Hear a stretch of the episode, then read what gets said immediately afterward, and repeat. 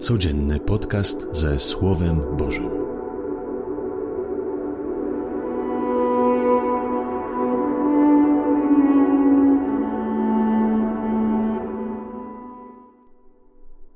Z Ewangelii według świętego Marka.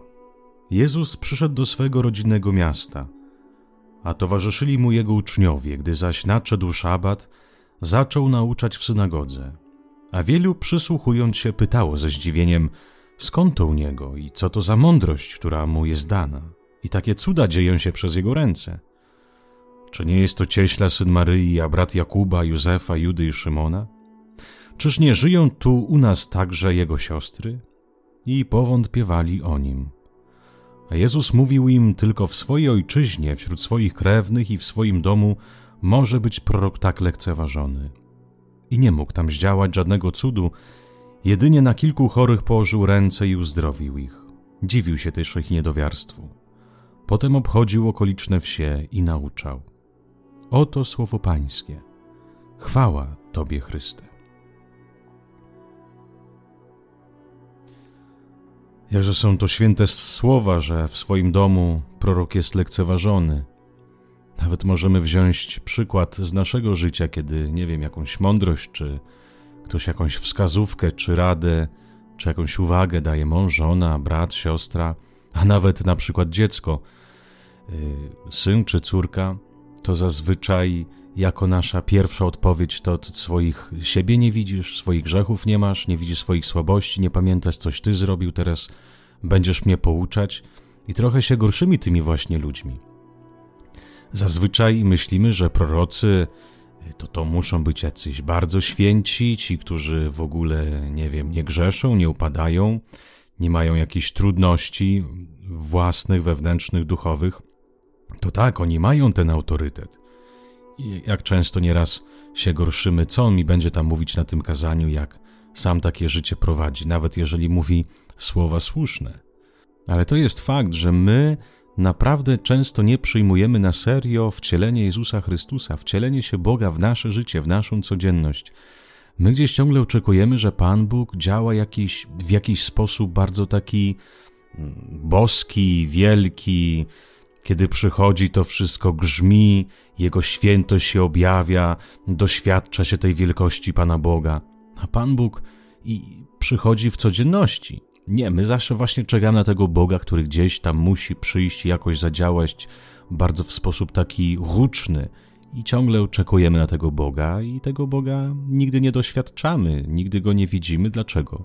Bo Pan Bóg przychodzi w sposób bardzo, bardzo ludzki, często nieraz nawet gorszący się. Wyobraźcie sobie właśnie dzisiejszą scenę z Ewangelii. Jezus, który żyje tyle lat w Nazarecie, uczy się chodzić, uczy się mówić pierwsze słowa, na pewno y, młodzież pamięta go z lat dzieciństwa, kiedy to się bawili razem, kiedy nawet chodziły dzieciaki, żeby coś sobie popsocić, i nagle przychodzi tutaj Jezus i nagle mówi, że jest Mesjaszem, poucza ich, mówi jakieś słowo i się ludzie gorszą. Jaki to jest Mesjasz? To przecież jaki to jest Bóg? Przecież my go znamy. Znamy go od dzieciństwa co on sobie w ogóle do głowy wziął, co on, co on myśli o sobie. Przyjąć wcielenie Boga w codzienności, przyjąć Boga, który stał się naprawdę człowiekiem, jednym z nas, tak, Bóg był bez grzechu, ale przyjął na siebie całą słabość ludzką. Bóg objawia się też i w Twoim życiu. Bóg jest tym, który ciągle szuka człowieka, nie raz mówiliśmy w naszych rozważaniach. Jeśli on ciągle szuka, to znaczy zawsze w Twojej codzienności, w mojej codzienności objawia się, ale objawia się też przede wszystkim w drugim człowieku, nie w takim też świętym, nie, nieskazitelnym, ale w Twoim mężu, w Twojej żonie, w Twojej przyjaciółce, w tamtej znajomej, która może też żyje w sposób niesakramentalny poprzez jej słowa, poprzez jej jakieś przemyślenia, poprzez jej uwagi, ale często my to nie przejmujemy. Nie, bo ktoś nas będzie gorszy ode mnie mnie pouczał, ktoś mi będzie dawał jakieś wskazówki. I tu jest też właśnie mądrość taka chrześcijańska, by rozpoznać Boga w drugim człowieku. Zobaczcie, jakie to jest trudne. Rozpoznać Boga, który przychodzi w moim bracie w mojej siostrze. Tak, w tym bracie, w tej siostrze mizernej, grzesznej, słabej, ze swoim charakterem, ze swoimi problemami, ze swoim bagażem życiowym. A jeżeli pozbędziemy się właśnie takiego osądzenia, jeżeli nie będziemy przynajmniej starać się od razu oceniać drugą osobę, od razu jakoś się bronić przed tymi słowami, to może rzeczywiście zobaczymy, jak Pan Bóg pięknie działa poprzez inne osoby.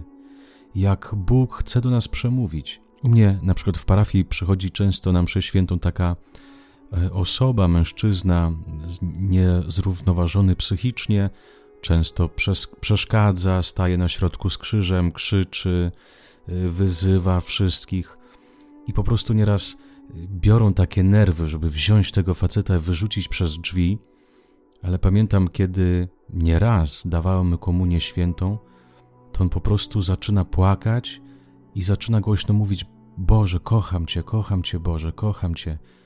I kiedy później po mszy świętej przychodzi do mnie, mówi księże pobłogosław, kiedy go błogosławię, to on zawsze bierze tą rękę moją i, i, mnie całuje w rękę. I właśnie w takich gestach Jego, w takim właśnie nieraz takiej szczerości wierzę, takiego szukania. Często patrzę na Niego i myślę, Jezus właśnie przychodzi do tej wspólnoty, do tej, do tej mojej parafii właśnie w taki sposób. Przyjąć tego człowieka z jego e, psychiczną chorobą, przyjąć to jego krzyczenie, ale pomimo tego zobaczyć w nim to Boże działanie. Człowiek, który przychodzi w prostocie serca i szuka Pana Boga. Czuje Jego obecność. Widać w Jego oczach nawet łzy, kiedy przyjmuje tego Pana Jezusa, jak bardzo Go kocha, jak bardzo Go szuka, pomimo swojej choroby. Nieraz sobie pomyślałem, co by się wydarzyło, gdybym go wyrzucił raz, drugi z kościoła, a później pięknie sobie byśmy sprawowali Eucharystię, przyjmowali Pana Jezusa. A Jezus właśnie przychodzi w takich nieraz też osobach, by nas jakoś dotknąć, by dać nam coś do przemyślenia, by zadać sobie jakieś pytanie. Nie wyrzucajmy nikogo z naszego życia. Nie odgradzajmy się, nie stawiajmy murów od drugiego człowieka, nawet jeżeli ktoś zbłądził, nawet jeżeli ktoś idzie jakąś złą drogą, bo każdy człowiek jest bogactwem dla nas, każdy człowiek może być dla nas prorokiem, może być dla nas wskazówką, może być dla nas objawieniem samego Pana Boga. Spróbuj dzisiaj w Twojej codzienności, jak idziesz do pracy, właśnie zobaczyć na spotkanie z ludźmi w taki sposób, że Bóg też przychodzi do ciebie i ciebie odwiedza ciągle i ciągle do ciebie mówi: Otwórz tylko oczy i nie gardź nim, nie gardź Bogiem, który się wcielił w nasze życie. Tak mocno, że stał się jednym z nas. Niech Was wszystkich Pan Bóg błogosławi szczerze, niech Pan Bóg Was prowadzi i obdarza Was swoim błogosławieństwem i darami Ducha Świętego. Z Panem Bogiem.